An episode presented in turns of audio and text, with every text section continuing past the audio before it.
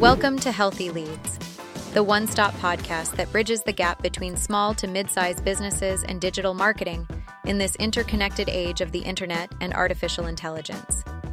If you are looking to increase your online lead flow and close deals, or just someone interested in the fusion of business growth and digital marketing, this podcast is your avenue for success. Now, let's get to our hosts, Ryan Atkinson and Angel Ty LeBron. Welcome, everyone, to the Healthy Leads podcast brought to you by Ellington Digital. Today, we are going to talk about how senior living facilities can qualify leads. Angel, ready to run it back for another great week of the Healthy Leads podcast? Hey, listen, as always, man. and we got to start with some breaking news. Fire the alarms, fire the sirens. Everyone pay Mm-hmm. attention because last week we talked about AI and robotics, and Disney just released a cute little robot. Uh, don't know the usage case yet, but they just released it about an hour ago on Tuesday, October 10th. Um, and so, of course, Angel, I've got to ask you, what is your favorite Disney movie? I'm gonna say my personal preference is Brother Bear. Okay, I love Brother Bear.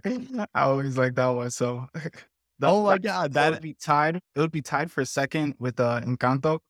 Uh, that was that was the other one, but Brother Bear, I feel I feel like it's like definitely a classic. That you literally just threw me like a Clayton Kershaw curveball right there. That is, uh, I was not expecting an answer, but Brother Bear is a great movie. I love that movie Mm. growing up. Um, my favorite Disney movie is definitely WALL-E. I love WALL-E. Um, it, the robot looks like WALL-E, but I'll tell Yeah. you my experience with WALL-E. I was WALL-E uh, about three years ago for Halloween. I bought like a Target two dollar box, like a big brown box, and cut out holes in it and just taped WALL-E to the front of it. Um, so I'm a huge WALL-E fan. I actually watched it like two months ago, and this little robot behind me right now is inspired by WALL-E. So big WALL-E fan here. yeah, and literally the the robot that Disney created just looks like a replica of WALL-E. It just looks like a modern day WALL-E, like without all the rust and everything. Well, WALL-E might be the cutest robot out there. So uh, if I was designing a robot too, I would also make it look like WALL-E. But 100%. uh, I feel like even the ones from Creator kind of it looked like grown up WALL-E's, like the way their Yeah, face yeah. shape was. oh yeah, with the little faces, and that's character on how they built it with like the eyes and stuff. So uh, Disney knows what they're doing, and WALL-E will stand the test of time. But today we're talking about qualifying leads for senior living communities. I'm excited to talk with you about this. Um, can you just share like what Angel's definition? We open up Angel's Merriam dictionary, whatever, and lead qualification comes on there. What's your definition of lead qualification? So lead qualification, I would say it's basically kind of like whatever method that a company uses to determine how good of a lead that comes in. So if it, if a lead comes in through one of your forms, your contact us forms, your lead magnet form, whatever it may be, you're basically just judging, okay, is this person on the ready to buy spectrum or are they on like all the way over Mhm. here where they're just doing, you know, research? So that, that would be my personal definition. Yeah, and that hits really right on the point because this one that I grabbed from uh, just online was save sales and marketing teams time, money, and energy from chasing leads that are unlikely to make a purchase or result in little to no ROI. And that speaks to what you just said is like when you are qualifying leads in some way, it's just a way for your sales team to focus on like these are prospects that are actually more likely to buy. And there's Exactly. criteria um, to doing that. But yeah, I think you summed that up pretty well. Yeah, there's like it's like if you have a if you have someone come in, you're gonna be able to know, okay, this person I could speak to them a certain way, or maybe I have to Mhm. prioritize this meeting over this meeting. But it, it definitely gives you a lot of information on what you should be expecting when you go up to that, you know, go into that sales call or something, or whatever your sales journey may look like. Yeah, exactly. And there is, we're going to dive into like two specific strategies of what, uh, how you can qualify leads. Um, but before you do this, we just went through this exercise as well. One thing to always get right, if you're listening, one thing to always get right before you start this lead qualification process, make sure there is sales and marketing alignment on what qualifies a good lead. And that is the first place to start when you are implementing a strategy. Because I'm sure you have experience when marketing and sales aren't aligned, there is no buy in, no one is happy, and nothing gets Yeah. done. Yeah, like if if there's the and it's a it's a common problem that happens. Like you're gonna get leads coming in, right? But some it, it starts what what happens is like there's a lot of finger pointing, right? So Yep. like sales may go, oh, you're not bringing us qualified leads, and marketing may go, well, we have this lead magnet out, and you know maybe the person is in you know this other you know stage of the sales cycle over here rather than over here, but we're bringing you like five times as much as leads, you know. But Yeah. then sales is just going to go back and be like, "Ah, but we need we need more, better qualified, etc. So it's definitely always a battle between the two departments a lot of the times. Yeah, and that is why the first step in always doing this is ensuring that there is buy-in. And when we went through our lead scoring like strategy here, and we'll talk about this one in depth, but one of the Mhm. very first slides I presented on was we need to be aligned here. Like this is what sales wants, this is what marketing wants, and like how can we fit this so we're all on the same highway driving? And we did that by we want qualified leads, you want qualified leads. How can we do that? And Mhm. one strategy out there, there's a couple, uh, the two that we're going to talk about. One is the PRIME strategy, also known as BANT. Um, and PRIME is an acronym for Price, Role, Insight, Mo- Moment, Evaluation. So let's tackle price first. Can they afford your community? Do they require the help of insurance? And I think this is one of the classic ones to do is basically budget. What's their buy-in or what how can they actually afford to go to your senior living community? Yeah, because I mean, some some communities are going to be able to accept that Mhm. that insurance, and then other ones are going to be fully private. So that's really a big kind of factor. Like especially if you're going to be on Google Ads or anything like that, you may get leads that type in that Mhm. search term, you know, with insurance, or sometimes they won't even use the search term. They may just apply, and then they they show up to the sales call and they're like, "Oh yeah, do you accept X Y Z insurance?" So and that will kind of make people a little angry. So it's always good to like in any any shape or form, if you can block it out, if you know that your your senior living facility doesn't accept it, or if it does accept it, then awesome. You can still bring those people in. But it's definitely important to know, okay, where is this person in terms of affording where we're where our facility is and how much it costs. Yeah, and that really goes back to like the definition as well, because like if your senior facility is um, more upper upper tier, upper price, uh, in the up- upper price range, and this person just doesn't have the budget, that just sales shouldn't go after them. And so it's really Yeah. important to define one, what's like a good target range we can go after, what's our average, um, what's the average price to be here, um, and then also disqualify people. So it's always great to start with price uh, within that prime strategy. Yeah, and people could do that instantly from the beginning so that it's a lot easier on the sales team by Mhm. having like like let's say you have your form, right? It's it's nothing to just put another field that says, "Hey, what is your budget or or are you using XYZ insurance?" or you know, having that questionnaire that that you can qualify them or if you're using appointment setters like cuz a lot of senior living facilities are going to have virtual not virtual tours, they're going to have actual tours nowadays. Mhm. So, uh, there's a good way to just like have someone call and just be like, "Hey, just wanted to make sure everything's all set for your tour. Uh, I just wanted to ask you some follow up questions." So, like, that's another way that you can kind of get that information. Yeah, either phone call or just on the form. Uh, either way, you can do that, but definitely at the price because that is how sales and marketing is going to be aligned of who should we should really go after. And once you have price, let's go with role. Is this the person who is making the decision? Um, within a lot of the senior facilities, um, it could be the person that's actually going to be living there, but also oftentimes we see it as an older uh, child or someone that's just a caregiver for the person. And so being able to define who is best who has most frequently made that decision for your own facility is a great way to also prime it um, and understand uh, how good of a lead this is. Yeah, hundred percent. And then I, same same thing as the other one. Literally, you can put it in the form where you can just have someone just call right up and just be like, "Hey, are you going to be the one that's actually living here? Or are you going to be the one that's making the decision, etc." So all that Yeah. information definitely necessary.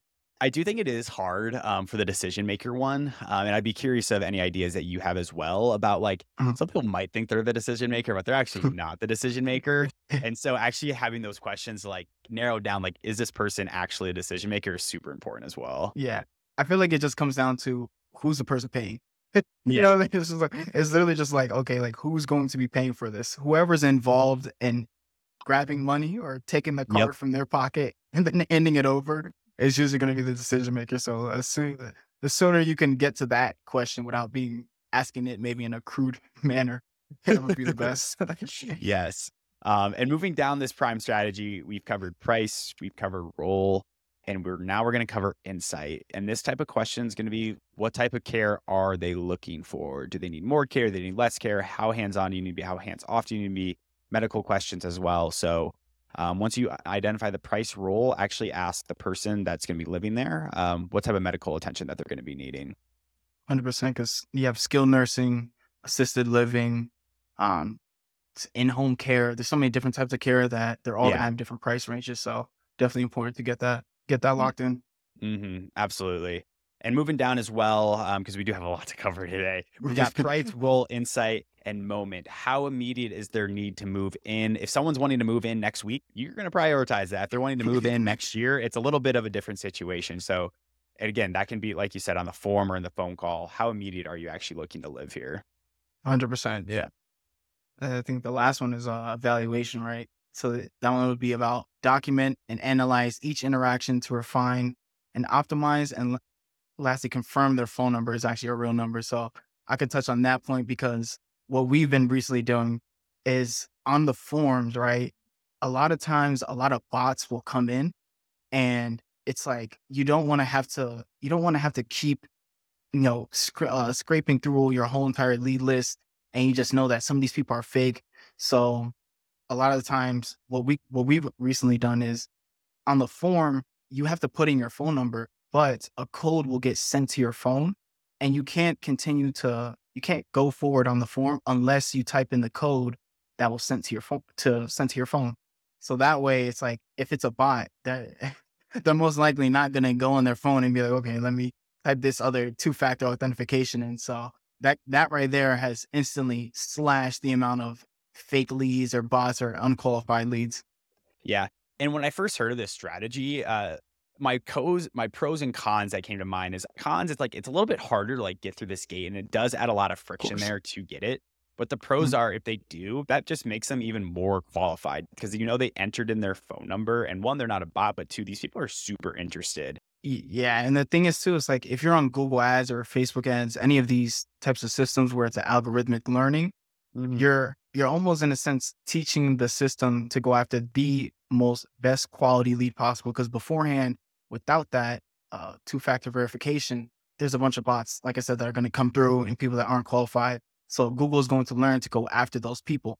So if you have a system to actually prevent that, maybe you don't even need to do it for a long period of time. You can just do it for a yeah. short period of time to uh, teach the system how to go after those people. And then you could turn it off. And then now Google's going to, there's going to be a lot more people that come through because they don't have to do all that verification. Because, yeah, like you said, there is a lot of friction with that. But yeah. You know, every time we talk on this podcast, uh, and people listening as well, if you need a Google expert, reach out to Ellington Digital and Angel because Angel, you are literally a whiz at Google PPC, and it is so impressive every time I talk to you about what you know about this. So uh, definitely reach out for your living facility as well. appreciate it. Appreciate it.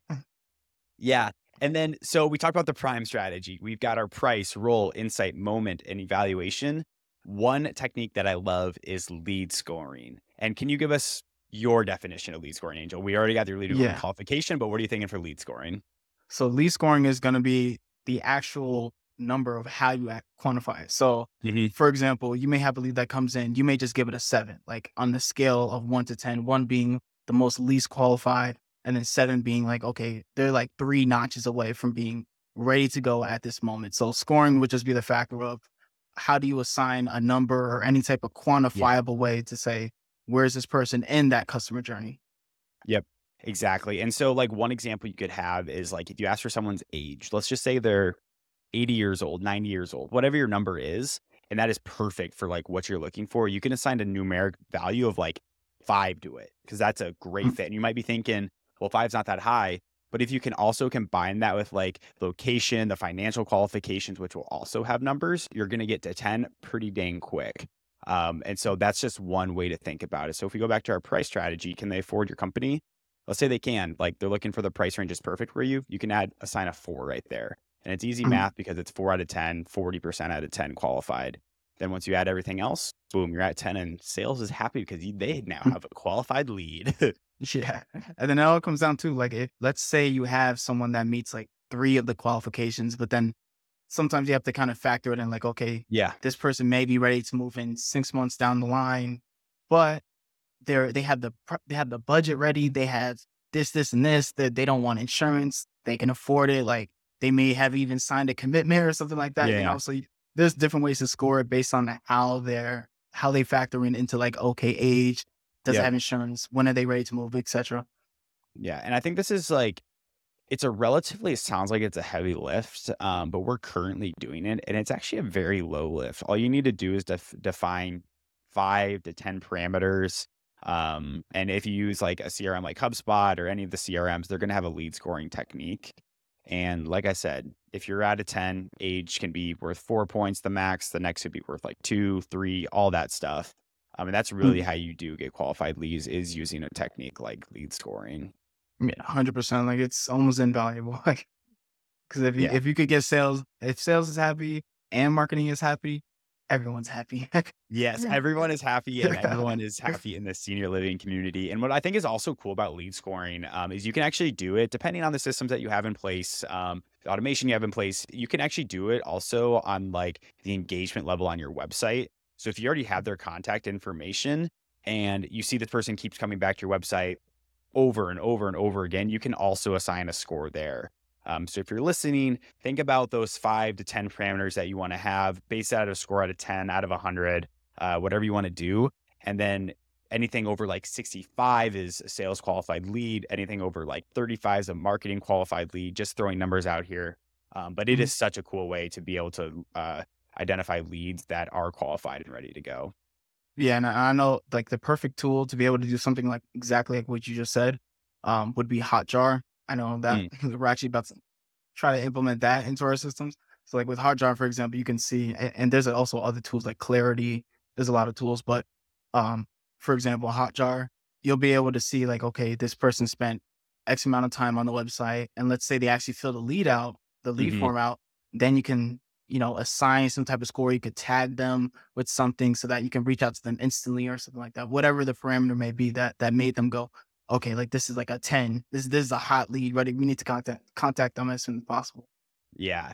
And there's a ton of so you might be thinking, is this actually true? Yes, there are a ton of metrics to uh to really back all this up. I found one stat online that lead scoring increases deal close rates by 30% and company revenue by 18%. Um, of course, those go basically hand in hand, but if you're able to identify better leads, you're able to close them faster and ultimately re- um, re- ultimately resulting in an increase in revenue. So there's so many cool uh, statistics out there. And Angel, I have a trivia question for you. I hope you're not looking at the sheet here. Um, so close it out.